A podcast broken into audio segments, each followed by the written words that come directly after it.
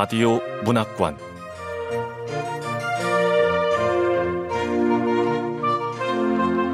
한국 단편 문학 특선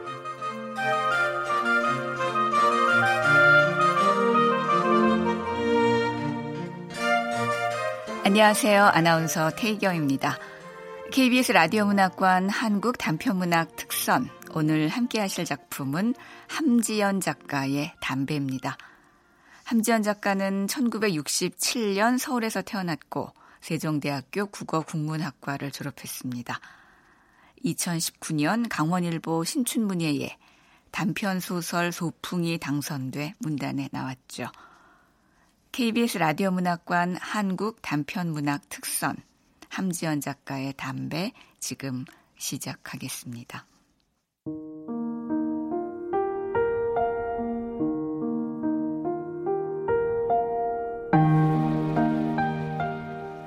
담배.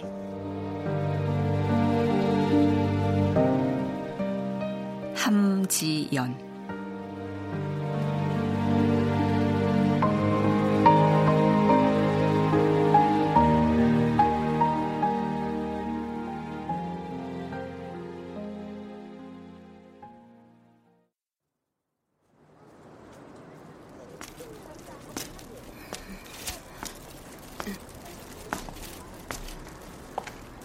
난 눌린 두부와 대파 한 단과 치자를 샀어요.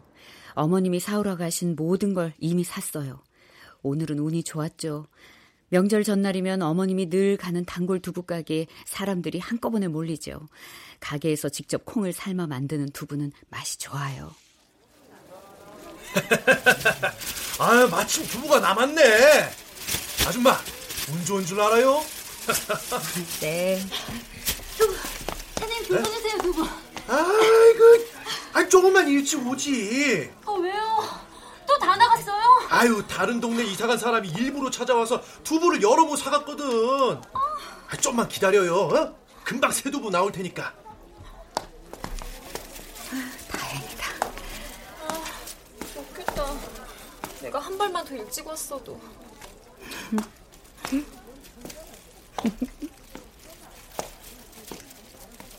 언젠가 설에는 낮에 가서 기껏 기다렸는데 준비된 재료가 동나는 바람에 결국 두부를 사지 못했고 저녁 설거지를 끝낸 후 다시 가서 줄을 서야 했잖아요. 이번 추석 명절엔 기다리는 줄도 길지 않아 금방 두부를 살 수 있었어요. 그 다음에 대파를 한 단 샀고 건어물 가게에도 들렀죠. 아유, 뭐 드릴까? 제수용품? 여기 유과, 약과, 건어물 뭐 다 있어요. 어, 혹시 치자 있어요? 말린 치자. 아유, 그럼요. 녹두빈대 떡 붙이려고 치자 찾는구나. 에이, 치자가 안 들어가면 색이 안 나서 맛이 없어 보이지. 아니, 근데 그 손이 많이 가서 요즘 안 하는데. 에이, 에이. 자, 여기야. 그러게요. 그런데도 하신다네요. 어머님이 심부름을 시킬 때는 두부를 사기 위해 줄을 서야 할 거라 계산했을 거예요. 오전에 시장에 다녀와야 점심상을 물린 뒤 바로 녹두전을 부칠 테니까요. 숨이 가쁠 정도로 젠걸음으로 시장에 갔고 어느 가게에서도 시간을 오래 끌지 않았기에 내겐 약간의 여유 시간이 생겼어요.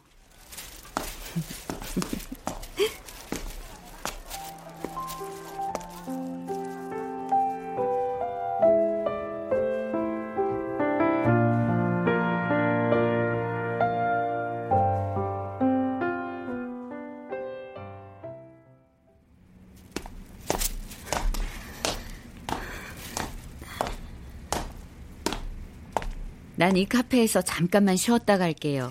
어머님 집에서도 멀지 않아요.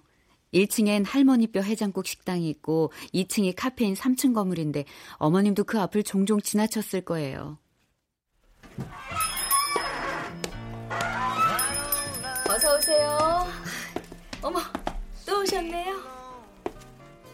문을 열고 들어서니 카페 주인이 아른 체를 해요. 주인은 내 또래로 보이는 중년 여자죠. 두 번째 오던 날, 날 알아보고 반갑게 맞더라고요. 놀랍고 고마웠죠. 내가 딱히 인상적인 얼굴은 아니잖아요. 나를 잊지 않고 맞아주는 카페 주인에게 호감이 갔죠.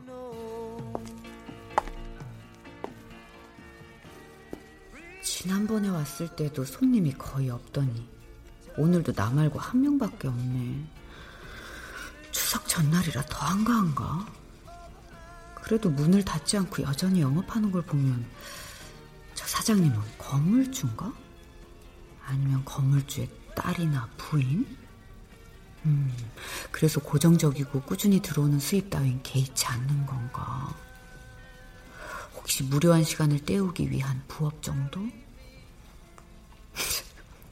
내가 지금 누구 걱정을 하는 거야?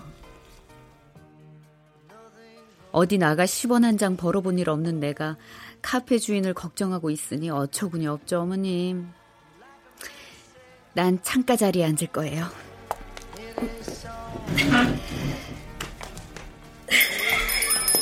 어서 오세요. 어, 오래 기다렸지. 미안해. 아, 좀 늦긴 했다. 아무래도 지금 출발해야겠어. 어, 그래, 그러자. 저 사장님 죄송해요. 바쁜 일이 있어서 차는 다음에 와서 마실게요. 네, 그러세요.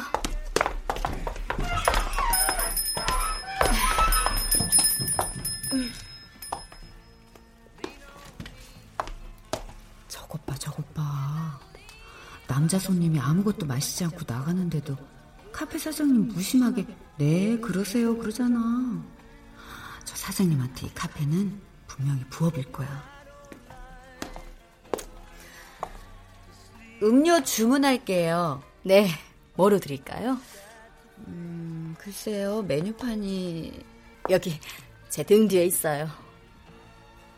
어, 메뉴가 상당히 많네요. 새로 추가한 메뉴는 제가 손글씨로 적어서 옆에다 붙였어요.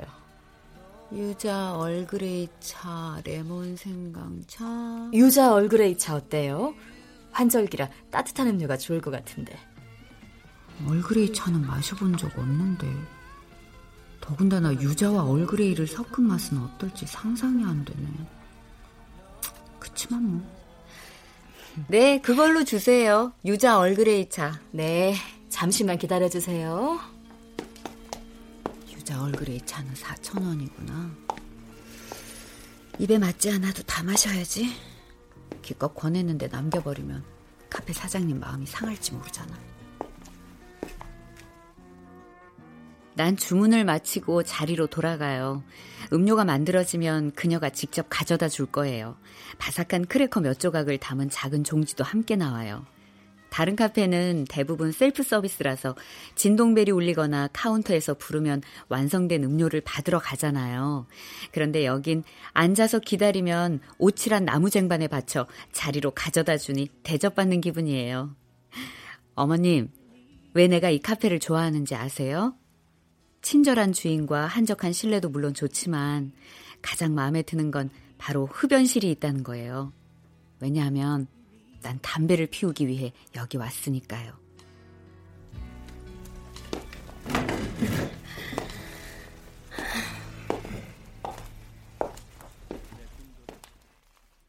요즘엔 어딜 가든 금연구역이라 눈치 보지 않고 맘 편히 담배 한 대 피울 곳 찾기가 쉽지 않아요.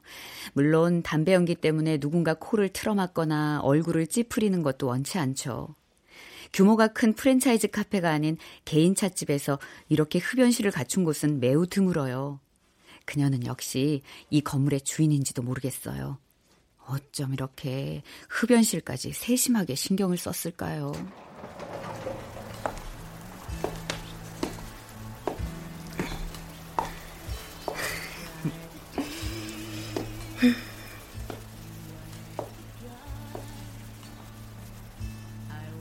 여기 있으면 작게 틀어놓은 음악 소리가 더욱 속삭임처럼 들리죠. 마치 물 속에 잠긴 것 같아요. 늦더위가 이어지더니 요 며칠 바람이 제법 선선해졌어요. 열어놓은 창문으로 들어온 바람이 목덜미를 간지럽힙니다.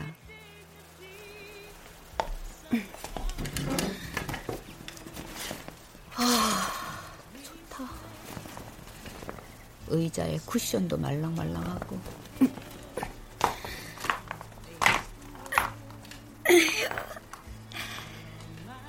아, 편해. 슬리퍼를 벗고 빈 의자 위에 발을 올려 무릎을 끌어안아요. 나는 길고 깊은 숨을 쉽니다.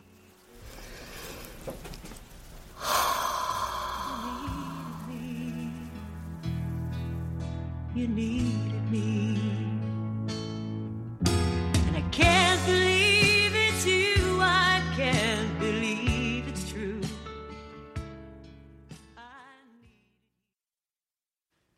어젯밤 계속 못 자다가 새벽에야 겨우 잠깐 눈을 붙였어요.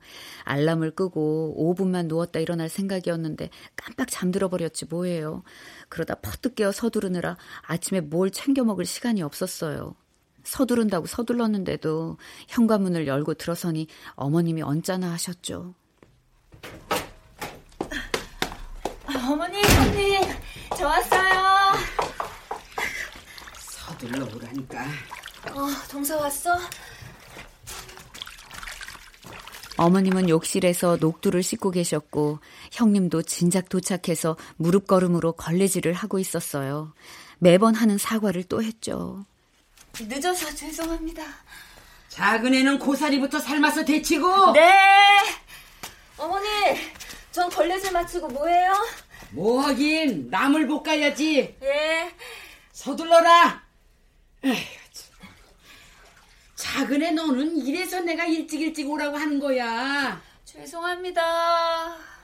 아휴, 어머니, 녹두전은 얼마나 하실 거예요? 넉넉하게 해야지. 간편한 게 좋다 그래도 명절에는 음식이 먹고 남아야 돼.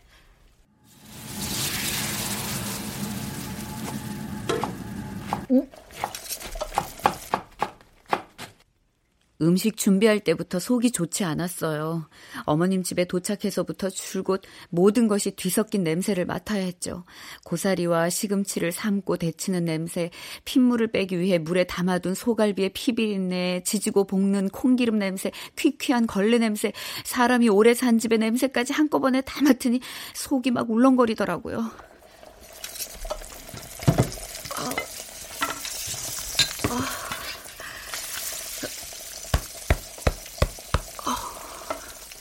울렁거려. 어, 어머니 못 찾으세요? 아유, 내가 분명히 냉동실에다 치자를 넣어뒀는데 아무리 찾아도 없네. 분명 지난 설에 쓰고 남은 치자가 다섯 개쯤 있을 텐데. 어머니, 제가 시장에 가서 사올까요? 응? 아유, 그럴래? 간 김에 파도 모자랄 것 같으니까 대파 한 단하고 누른 그 저기 두부도 좀 사오고. 아, 예. 저 다녀오겠습니다.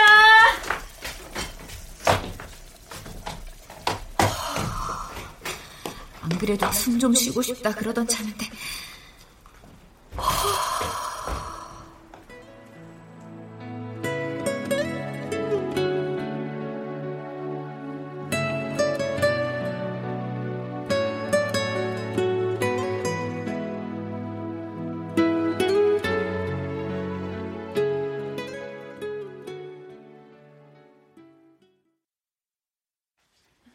주민센터에서 요가를 배운 적이 있어요. 일주일에 두 번, 화요일과 목요일 수업인데 한 달에 수강료가 만 원이에요. 요가에서는 호흡이 무엇보다 중요해요. 오늘도 사바아사나로 마무리할게요. 다들 천정을 보고 누워주세요. 사바아사나가 무슨 자세라고 했죠? 송장 자세요. 네, 맞습니다. 송장 자세예요. 먼저 온몸의 힘을 다 빼세요. 회원님, 숨을 왜 안 쉬세요? 네? 저요? 네. 다른 자세 할 때도 숨을 안 쉬시던데 사바아사나 할 때까지도 숨을 안 쉬시네요. 숨을 안 쉰다니. 그럼 난 이미 죽었다는 건데. 죽은 채로 여태 돌아다닌 건가? 자, 회원님. 제가 지금 회원님 복부에 손을 얹고 있는 건 느껴지시죠? 아, 예. 배에 숨을 채워서 제 손을 밀어낸다는 마음으로 호흡을 해보세요. 음. 다른 분들도 호흡 같이 해주세요. 네. 다섯 셀 동안 숨을 천천히 들이마시고 다시 다섯 셀 동안 숨을 뱉어내는 겁니다. 네. 자, 하나. 회원님, 내 귀에 내 숨소리가 들릴 정도로 크게 숨을 쉬셔야 돼요. 다시. 음. 하나, 둘, 셋, 넷, 다섯. 네, 좋아요. 회원님, 이번엔 참지 말고 다섯 번에 나눠서 고르고 크게 숨을 내뱉으세요. 하나, 둘. 회원님, 참지 말고 호흡을 하셔야 돼요. 석 달을 다니며 그녀에게 가장 자주 들은 말은 참지 말고 호흡하라는 거예요. 어머님, 난 이제까지 숨을 제대로 쉬는 법도 모르고 살았나 봅니다. 담배를 피운 지는 3년쯤 됐어요. 외출했다 돌아오면 벗어놓은 운동화 밑창에 으깨진 꽃잎이 들러붙어 있던 무렵. 봄부터죠. 여의도나 어린이 대공원에서 벚꽃 축제할 때 피는 자잘한 그거 말고요. 송이가 더 크고 풍성한 겹번나무요. 우리 아파트 단지 입구에도 겹번나무가 한 그루 있잖아요. 어머님도 바람에 꽃잎이 우수수 날리는 나무를 올려다 보면서 말씀하셨어요. 아이고, 참 곱다. 이 꽃이 뭐냐? 겹번나무래요, 어머니. 겹번나무? 음. 하, 곱구나. 음. 어머니, 제가 사진 찍어 드릴게요. 거기 쓰세요. 아, 아니, 무슨 사진을 찍는다고. 어머니, 잠깐만요. 사람, 사람 지나가고 나서 찍을게요. 야, 너 벚꽃 꽃말이 뭔지 아냐? 벚꽃 꽃말? 사쿠라. 넌 그것도 모르냐? 아, 그렇구나. 응, 바보야. 아, 나뭐 몰랐지.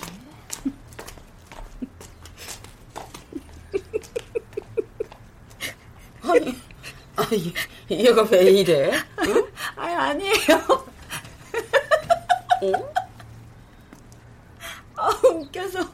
아, 어머니, 어머니, 거기 서세요. 사진 찍어 드릴게요. 아, 참나. 아니, 그게 그렇게도 웃기냐? 너도 참, 아이고, 참나. 아니, 틀린 답을 너무 진지하게 대답해서. 아, 어머니, 찍어요.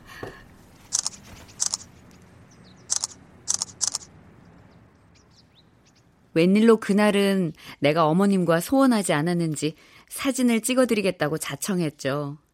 가까이에서도 찍고 멀리서도 찍고 여러 장 찍은 후 인화해서 갖다 드렸죠. 음, 늙으면 사진이 밉게 나오는데 잘 나왔다. 마음에 들어. 나중에 영정 사진으로 쓰고 싶네.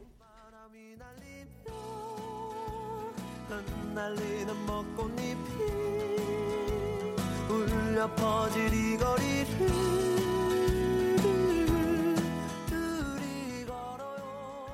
그날 내 신발에 묻어왔던 건 바로 그 꽃잎이었어요. 그러니 담배를 처음 피운 건 분명 겹번나무 꽃잎이 다 지고 난 4월 말쯤이에요. 어머님, 겹벚꽃의 꽃말은 정숙이에요.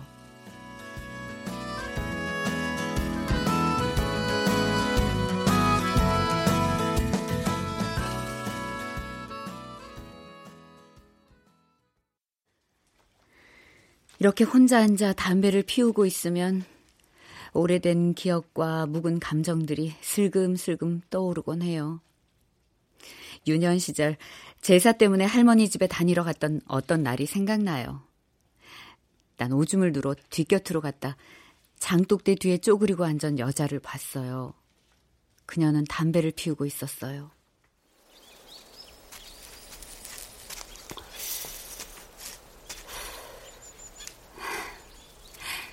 이리 와. 그때 아버지와 불화했던 어머니는 집을 나가 따로 살고 있었죠. 어머니가 집을 나가고 얼마 지나지 않아 아버지를 따라 들어왔던 여자였어요. 몇 달을 같이 살았지만 담배를 피우는 모습은 그날 처음 봤어요. 이리 와, 은희야.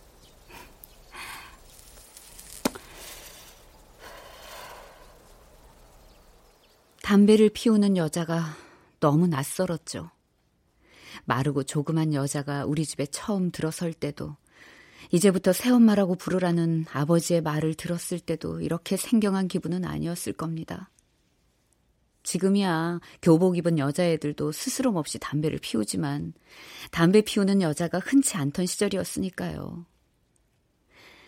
여자 옆에 쪼그리고 앉았어요. 다가가기가 어색했을 뿐 팔꿈치를 부딪히며 가까이 있으니까 다시 다정하게 느껴졌어요. 은희 너도 피워볼래? 자. 음. 이거 피우면 기분이 좋아져. 슬프고 속상했던 마음도 다 사라지거든. 정말요? 응, 정말.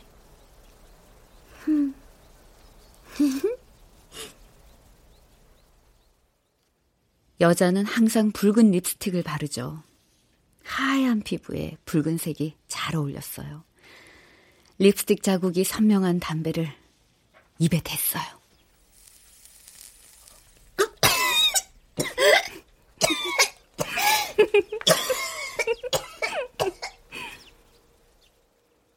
그렇지만 숨을 들이마시기도 전 연기 때문에 목이 맵고 기침이 터져 나왔죠. 그런 나를 보며 그녀는 어깨를 떨며 소리내지 않고 웃었어요.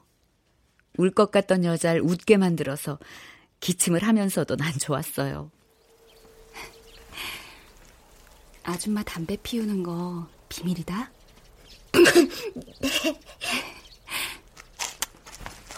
네.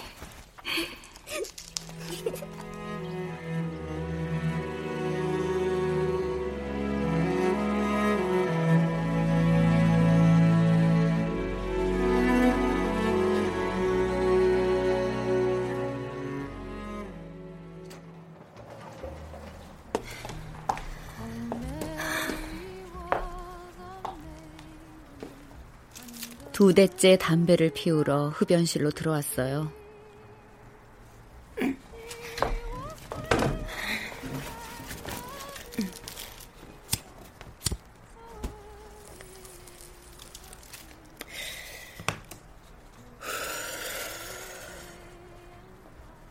장독대 뒤에 숨어 담배를 피우던 여자처럼 눈을 감아봅니다.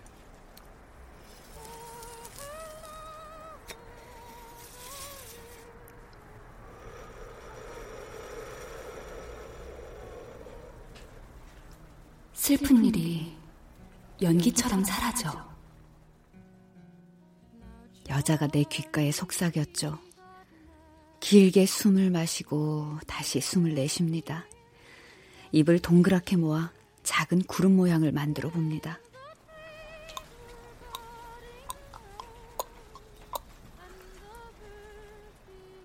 여자는 어느 날 감쪽같이 사라졌어요.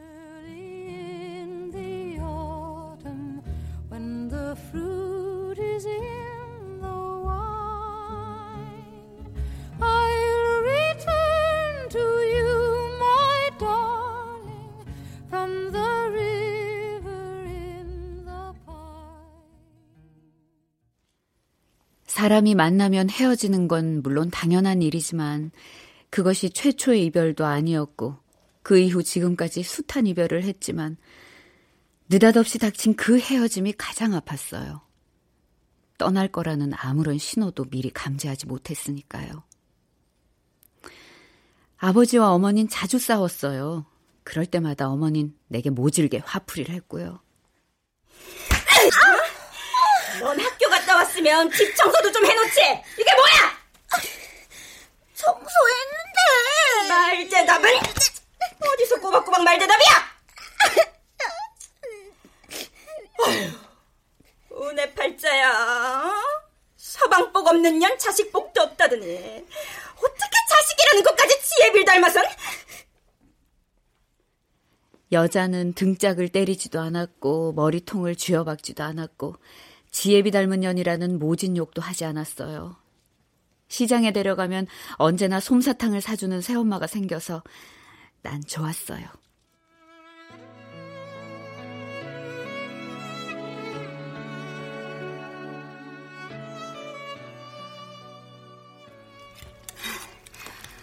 반찬이 마땅치가 않아서 계란에 간장 넣고 비빈 거야.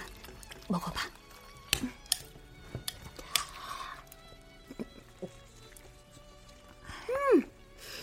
맛있어요.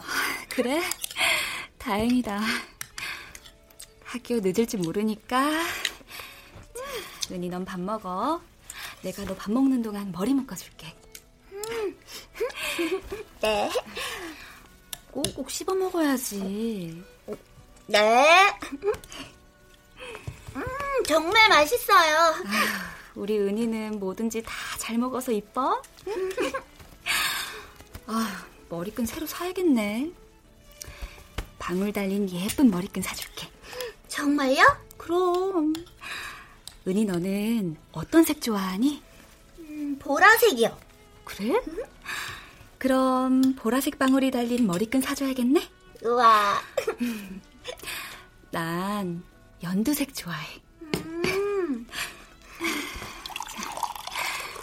날씨가 좀 더 더워지면 우리 부모님 사는 데 놀러 가자. 어디 사시는데요? 강촌 부근. 기차역에서 내려서 한동안 걸어 올라가야 돼. 음. 우리 부모님 집 앞에는 얕은 천이 흘러.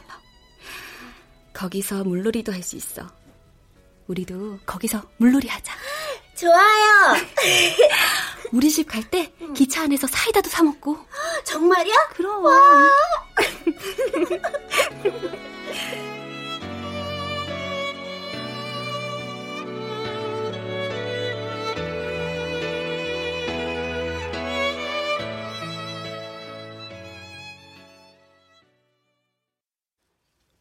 아침에 계란을 부쳐서 간장으로 밥을 비벼줬던 그녀는 학교에 다녀오니 집에 없었죠. 아줌마! 아줌마 어디 있어요? 아줌마! 아줌마 어디 있는 거예요?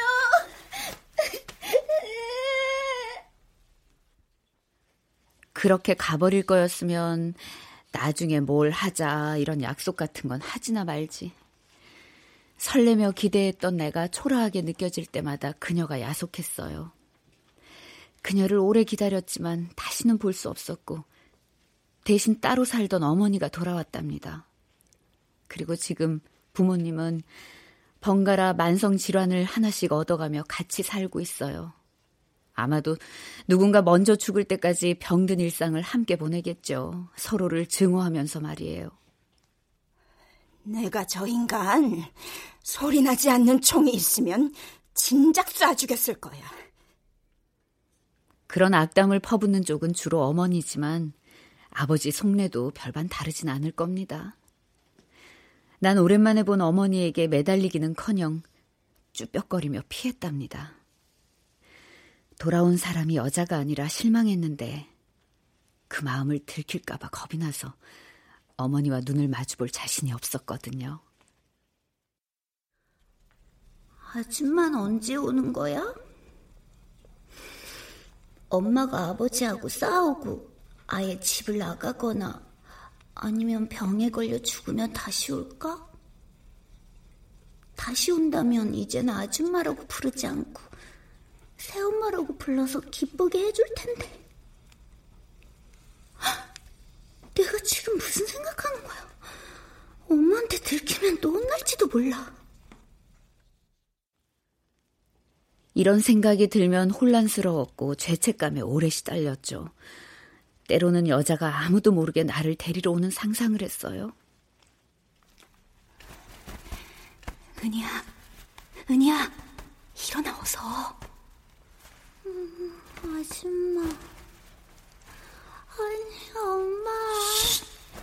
들키지 말고 나가야 돼. 어서. 잠든 내 어깨를 살살 흔들어 깨운 그녀와 함께 까치발로 몰래 집을 빠져나오죠. 우린 청량리역에서 기차를 타요. 강촌에서도 더 들어가는 어느 깡촌에서 난 손가락이 쪼글쪼글해질 때까지 자맥질하고 돌 위에 다리를 쭉 뻗고 앉은 그녀는 담배를 피우는 거예요.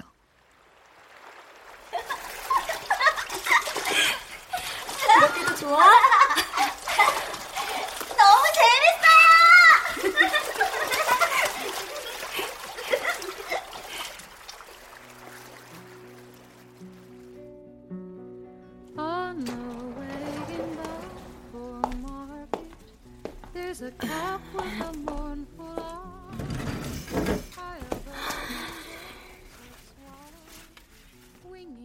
흡연실에서 나오니 부재중 전화가 찍혀 있네요. 어머님, 그새 전화하셨군요. 언제쯤 오나 궁금하신 거겠죠. 유자 얼굴에 이 차를 다 마시고 나면 충분히 부대끼는 속이 가라앉으면 들어갈게요. 방망이로 흠씬 두들겨 팬 북어도 조리고 당면을 삶고 볶고 버무려서 잡채도 만들 거예요. 다라이 한가득 만든 녹두전 반죽도 싹 다 붙일 거예요. 염려 마세요, 어머님.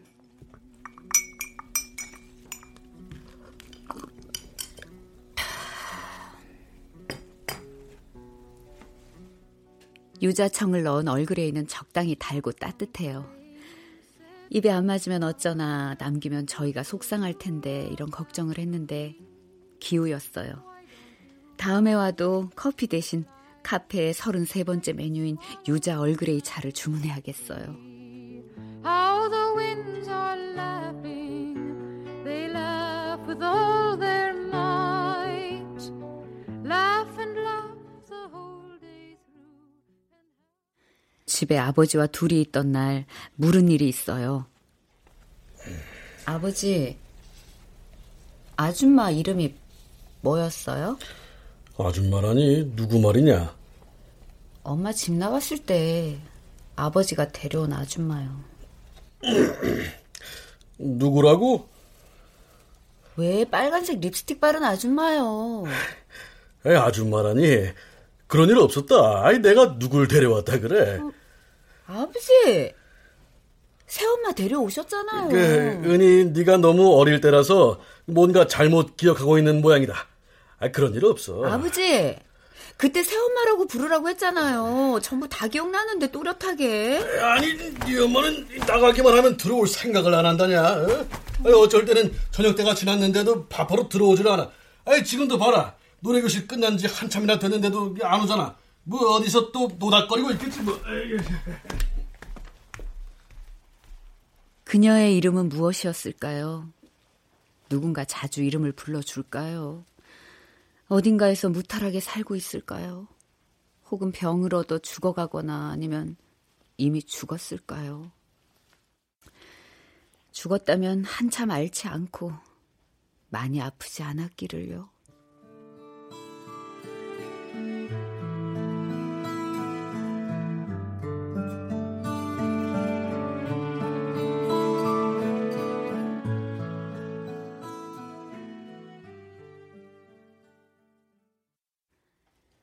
난 어머님 집과 가까운 아파트에 살아요.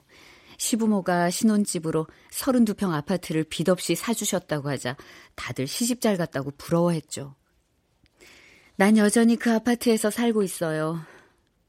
벽이 허전하다며 아버님이 직접 골라 걸어놓은 가로 156cm, 세로 91cm 산수화가 20년째 걸려있는 그 집이요. 그날은 친구가 놀러 와서 간짜장을 시켜 먹던 참이었어요. 야, 그래도 시부모님이 집도 사주고 좋겠다, 너. 감사하지. 에이, 근데 너무 가까운 데 사는 건 좀 부담스럽지 않니? 야, 많이 먹어. 응? 누구 올 사람 없는데? 중국집 아저씨가 서비스 만두 가져왔나? 누구세요? 네, 나다. 아버님? 어머. 아니, 무슨 일이세요? 예. 어머. 어디 가실 거예요? 자, 자, 조심 조심. 깨지면 안 되니까 조심해서. 아버님이 웬 남자와 액자를 앞뒤로 나눠 들고 불쑥 찾아오셨죠.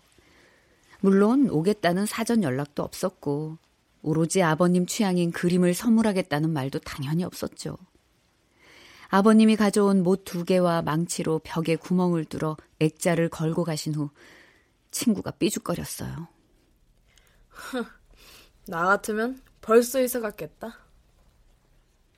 그때 시가에서 고작 200만 원 보태줘서 방 한 칸짜리 전세 살던 친구였거든요. 내가 걔하고는 그 이후 바로 절교했어요.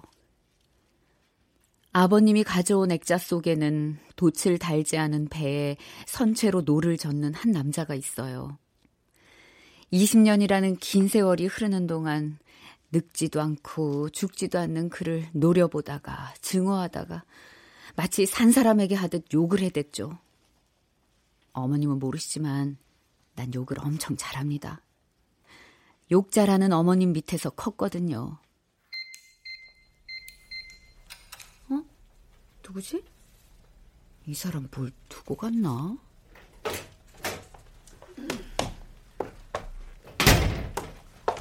어머니, 너 아직 집에 있었니?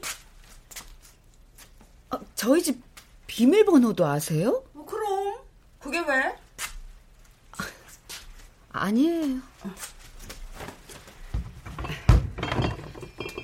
어제 보니까 아범이 좀 말랐더라.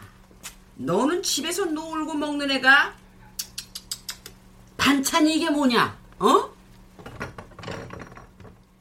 아, 망치로 액자를 부숴버리고 싶다는 충동에 사로잡힐 때도 있지만 정말 아주 가끔이에요.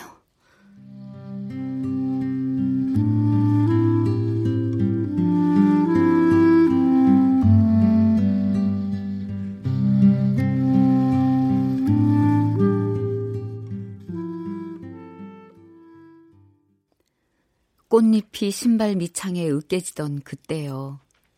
3년 전 4월 말에요. 한 여자가 아파트 옥상에서 뛰어내렸어요. 외출했다 돌아오는 길이었죠.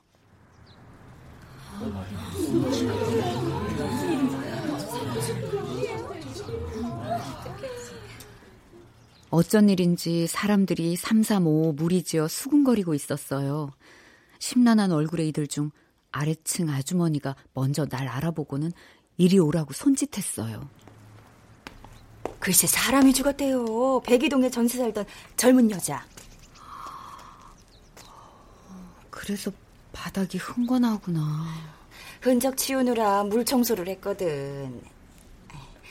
혹시라도 어디 딴 데 가서 우리 아파트 사람 자살했다는 얘기는 하지 말아요. 에? 왜요?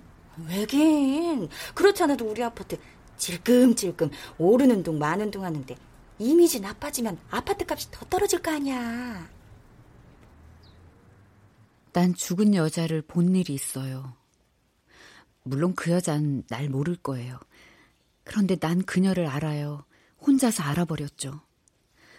그렇지만 누가 떨어졌다고 들었을 때 난 그 여자를 안다고 말하지 못했어요. 어머님, 난 잠이 잘 오지 않아요. 이틀이나 사흘쯤 잠을 못 자다가 나흘째 밤 수면 유도제를 하나를 혹은 반을 쪼개 먹고 나죠. 그날도 난 잠을 못 잤어요. 시계를 보니 새벽 4시더라고요.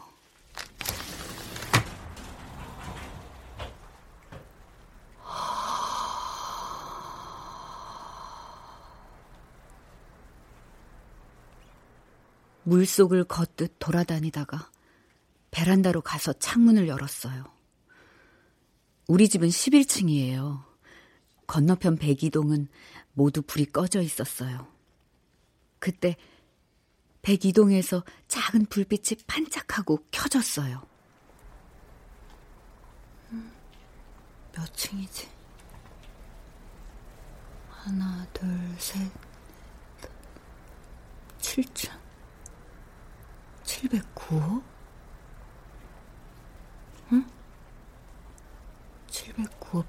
방에서 누가 담배를 피우고 있네. 누군가 나처럼 잠을 못 이루고. 이거 피우면 기분이 좋아져. 슬프고 속상했던 마음도 다 사라지거든. 여자도 생각났고요. 미니 아빤 담배를 피우지 않으니 그 밤에 담배가 있을 리 없었죠. 백이동 709호 베란다에서 담배를 피우는 사람을 가만히 바라보다 수면 유도제 하나를 쪼개 반을 입에 털어 넣었죠. 그 후로 베란다 앞에 서면 709호 쪽을 한 번씩 바라보게 되더라고요. 저기 사는 사람도 지금 나처럼 잠을 못 자고 있을까? 이 먹먹한 시간에 나 혼자 깨어있는 것보다 모르는 누구라도 있으니 쓸쓸하지 않네.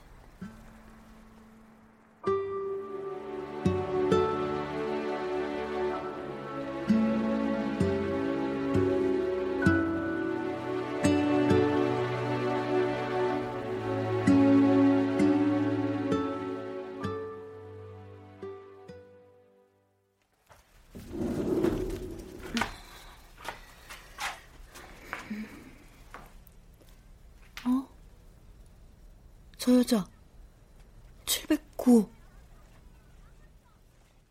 그러다가 볕에 이불을 널기 위해 베란다 문을 연 어느 낮, 난 709호에서 담배를 피우는 사람을 봤답니다.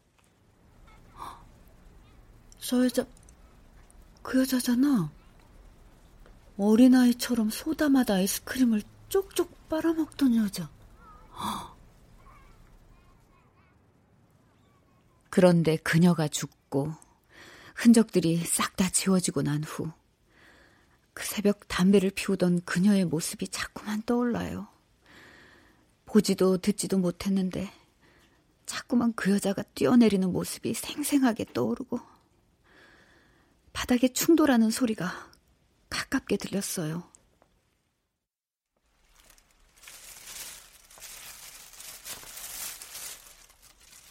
때로는 백이동 어디쯤에서 옷가지나 비닐봉지 같은 것이 훅 날리는 것 같고 누웠다가 펑 하고 타이어 터지는 것 같은 소리에 놀라서 일어나면 먼 곳에서 들리는 정체 모를 기척이거나 했어요. 그럴 때마다 가슴이 벌렁거리는데 도무지 진정되지 않았어요.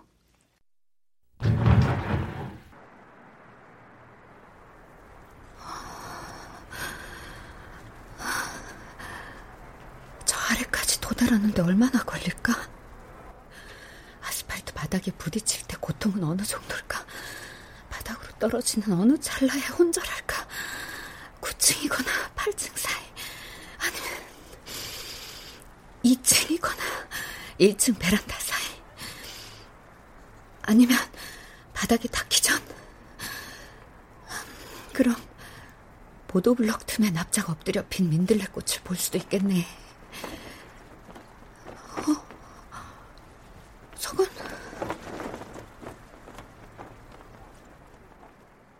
집요하게 생각하고 또 생각하는 거예요. 그러다가 고개를 들어 건너편을 보면 또다시 뭔가 혼처럼 너풀거리는데 그건 분명 내 옷인 거예요. 수면 유도제가 필요해.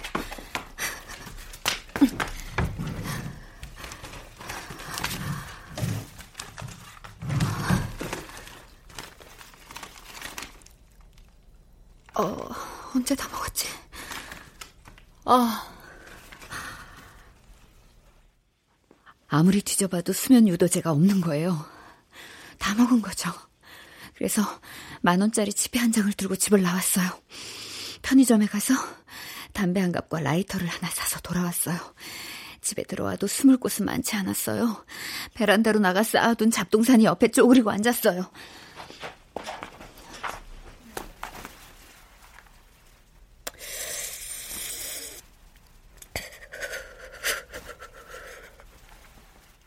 나는 다만 숨을 쉬고 싶었고, 다만 잠을 자고 싶었어요. 새벽이었고 다니는 사람도 없었지만 내가 그랬듯 누군가가 내려다 볼 수도 있어서 길에서 피울 순 없었어요. 아시잖아요. 여긴 보는 눈이 너무 많은 세 동짜리 아파트 단지예요. 더군다나 시간은 걸어서 10분 거리인 것도 시어머니와 같은 재래시장에서 장을 보는 것도 다 알잖아요. 숨어서 피울 곳이 필요했죠. 어린 시절에 그 여자처럼 709 여자처럼 말이에요.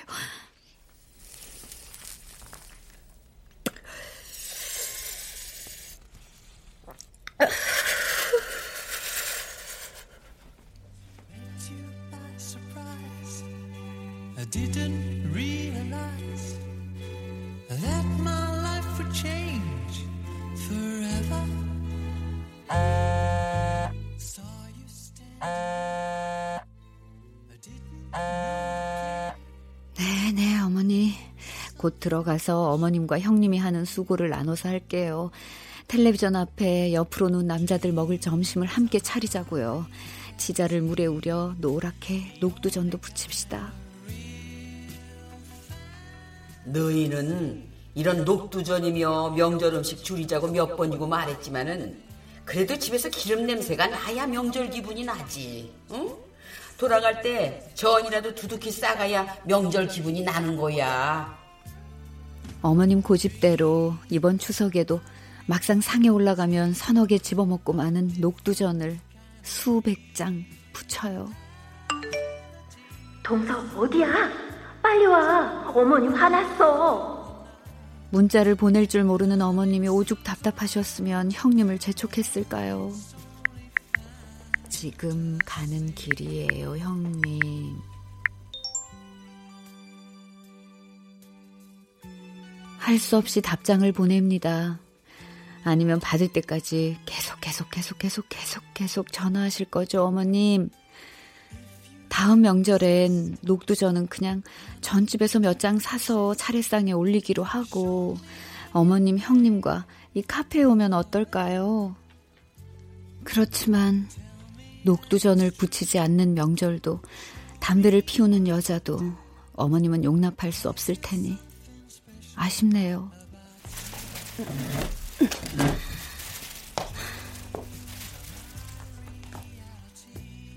탁자 옆에 기대 놓았던 장바구니를 챙겨요. 왜요? 가시게요? 네, 잘 마셨어요. 네. 추석 명절 잘 보내세요. 네.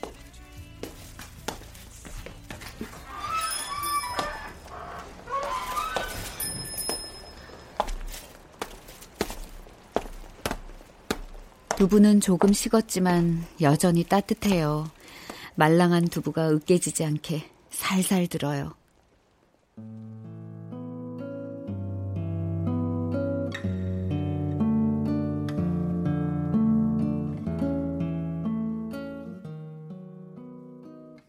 녹두전을 다 부치고 나면 저녁상을 차릴 시간이 될 거예요. 다시 밥을 차리고 다시 밥상 위에 가시와 뼈를 추려 버리고 다시 스텐주발은 잘 씻어 마른 행주로 닦아 엎어놓고 집으로 돌아가면 나머지 담배는 베란다에 숨어 마저 피워야겠어요.